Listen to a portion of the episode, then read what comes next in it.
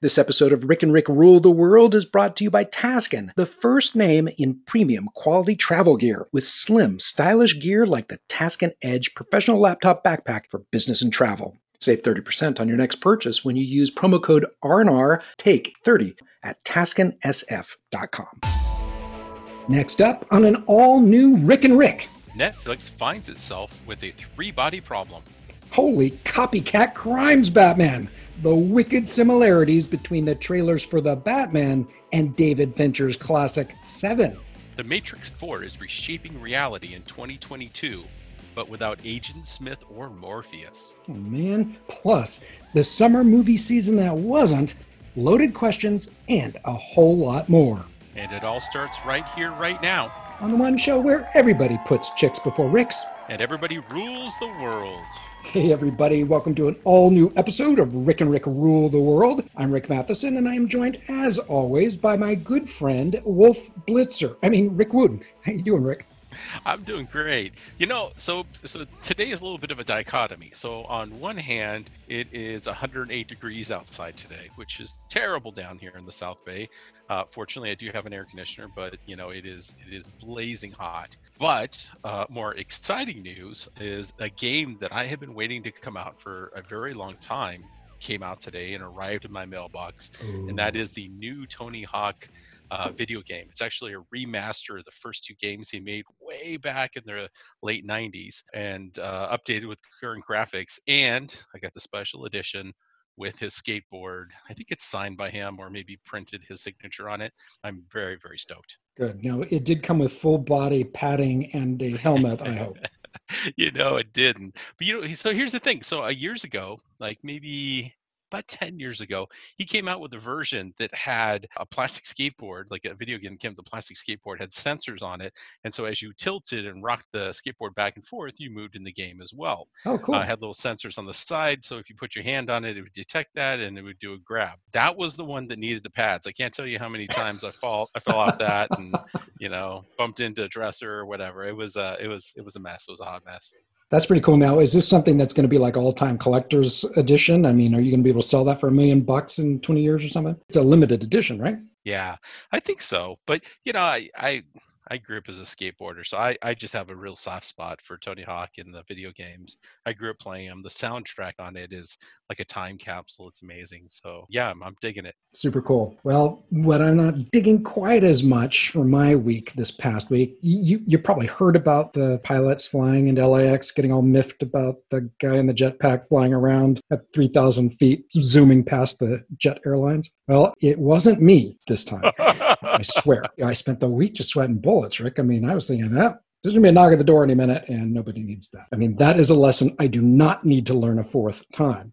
So, without further ado, we have a massively multifaceted two man look at marketing, media, tech, and pop culture for our listeners today. And it all starts with a little something we like to call Rick and Rick Radar Love. First up, Netflix has a three body problem. Is this like the three chin problem? Are the aliens one upping us with something? What, what is this? Yeah, so this is uh, this is something I'm kind of excited about. So uh, some of the the showrunners from Game of Thrones is uh, working on a new series with Netflix called The Three Body Problem, and I, I kept wondering like, what is that about? What is the name about? And uh, the Three Body Problem is you know three celestial uh, objects interacting with one another. That's what the Three Body Problem is.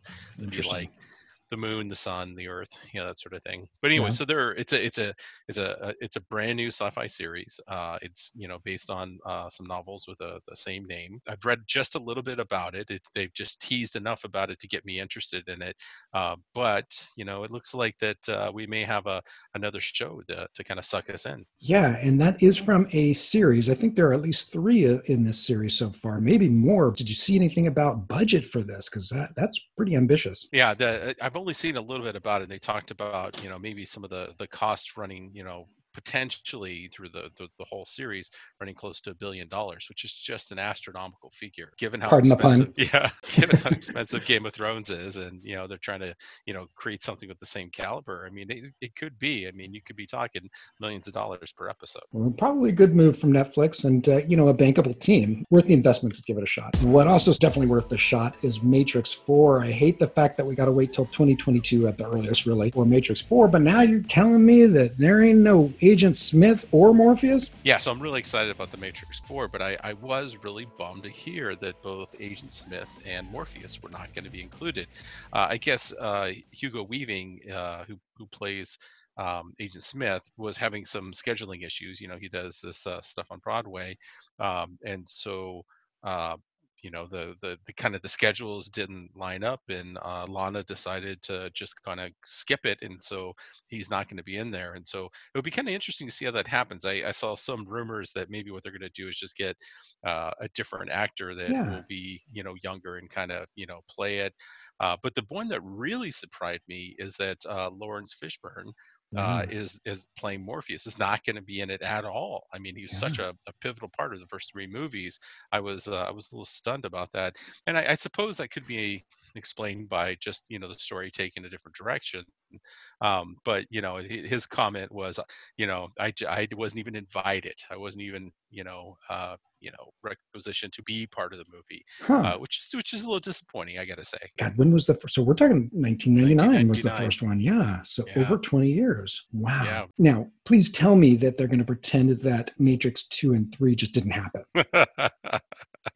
you know, I I think those movies had potential. I think that they got a little sideways, but uh, I wouldn't I wouldn't remove them from canon. I would have rather have seen them just go to a completely different group of characters discovering they live in the Matrix than take the thread that they took there. They were never going to beat the first one. That was just a masterpiece. But the other two, I, I just did not care. I, I, think I only watched them once in the movies and yeah. never never needed to see them again. I actually, I, and I think we might have talked about this one time. In between the Matrix and the Matrix Two, uh, a DVD came out called the I think it was a DVD. It may have been VHS. It was so old.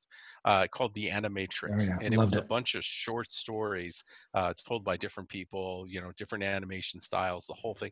It was fantastic. To me, that really should have been kind of yeah. the next direction they went. Just you know, something that was a, a very dramatic departure yeah i don't remember how long that was but it was superior to the second movies. And and it showed that it could have been a great you know talk about a netflix series with a billion buck budget. That would be really cool if it was like that more anthology style where we met. And, and maybe it's anthology style with them all meeting up together toward the end and teaming up to stop the matrix yeah. that could have been super cool. You know it's going to be interesting to see how the what the what the new take on this is going to be because you know i mean it's been 20 years since the major came out right yeah. i mean things have moved on certainly the special effects were a big part of it but then the storytelling itself was also very compelling yeah. and at the time you know there were a lot of stories that were kind of in that same vein you and i both talked about the 13th floor oh, yeah. we talked about the matrix you know this idea of living in a, in a world within a world where we're all in this virtual representation and so that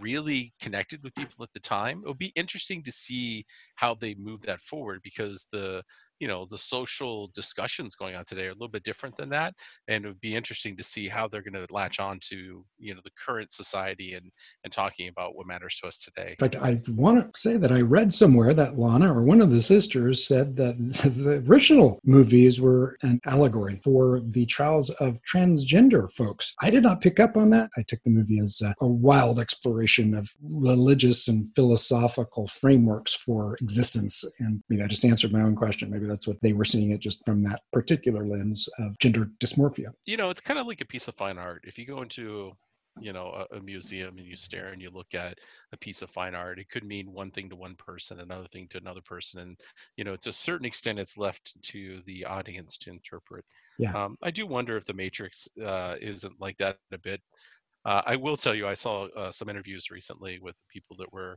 um, actors from the movie, and none of them had any idea that was the case. They, you know, acted in the movie as well. So, you know, I, I, think if there were undertones, it wasn't very evident to most people. But you know, if it if it helped Lana and it helped her sister, you know, move through the the challenges they were having, I mean, you know, kudos to them. I, I, I still love the movie. I think it was fantastic. Yeah, yeah, yeah no, I, I loved that movie. And, you know, even a simple nod, I think if they wanted to drive it home, is there was no reason any of the real world characters couldn't become different genders in world. Yeah, you know, uh, the Wachowski sisters also did a show called Sense8. Uh, right. I don't know if you saw that. I I watched that on Netflix. Uh, it, it was it was good as well. But that one to me seemed much more like a transgender allegory than Definitely. the Matrix did. So it was a little more overt. If I remember correctly, and I only saw one or two episodes, but it was eight different people around the world who were experiencing each other's complete sensation and consciousness. I don't know if they phased on purpose to one another's existence or if one on one were connected. I don't remember, but that's a, a lot more overt because people were experiencing literally the experience of another person, even on the other side of the world. Now, everyone wants to experience the other side of the break that we're going to take right now because it's going to be time for the good, the bad, and the marketing. And first up, we're going to be talking about that Batman trailer that bears a striking resemblance to the trailer to David Fincher's classic neo noir action thriller, Seven. So stay tuned. Rick Nation, don't forget to check out our website at rickandrick.com. It's double the Rick in just one click at rickandrick.com. Welcome back to Rick and Rick Rule the World. This is Rick Matheson with Rick Wooten, and it's time for the good, the bad, and the marketing. So, last episode, we were talking about the Batman trailer that came out, Matt Reeves' big superhero debut with Robert Pattinson playing Bruce Wayne and Batman. And it looks super cool, but what somebody noticed that the trailer actually is pretty close. I mean, beat for beat, scene for scene, almost identical to the trailer for David Fincher's, what was it, 1995 neo noir action thriller. I don't know what you call it, psychological thriller, Seven. And it's pretty close. Not exact. There's not every frame is exact, but I took this as not a ripoff at all, but uh, an homage to that movie and really a good shorthand for communicating the, the feel and vibe of what the Batman will be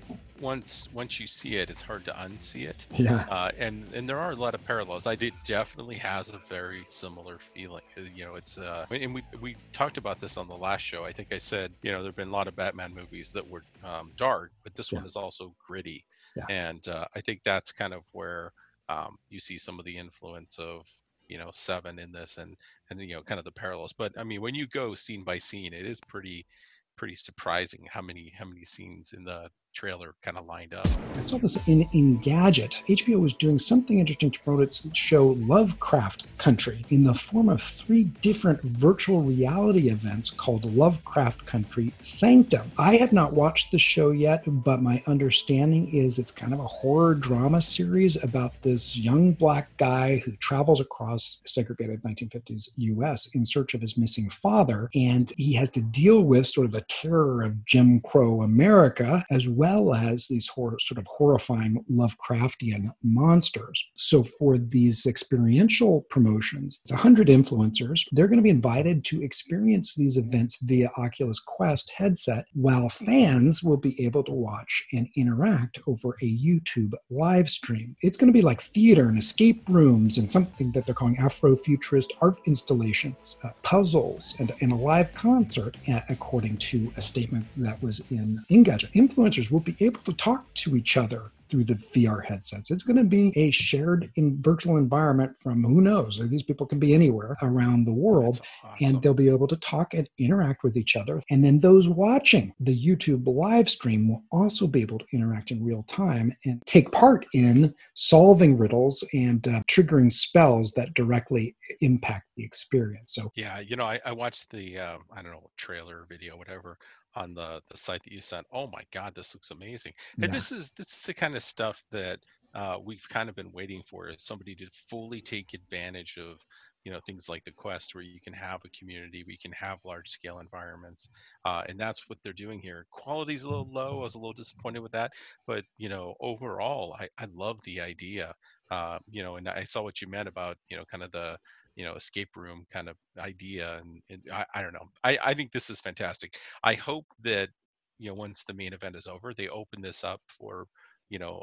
the rest of us who have the VR headsets to come in and try it out. HBO don't know how to do things wrong, you know, when it comes to experiential, and uh, this will probably be groundbreaking. This this VR experience. You know, HBO, you got to get us in there. Rick and I, Yes. Rick and I want to experience this. We'll, we'll right. definitely, uh, we'll definitely talk your praises. What else we will be talking about is a bunch of loaded questions, which are coming up after this next break. This episode of Rick and Rick Rule the World is brought to you by Taskin, the first name in premium quality travel gear with slim, stylish gear like the Taskin Edge professional laptop backpack for business and travel. Save 30% on your next purchase when you use promo code RNR TAKE 30 at taskinsf.com.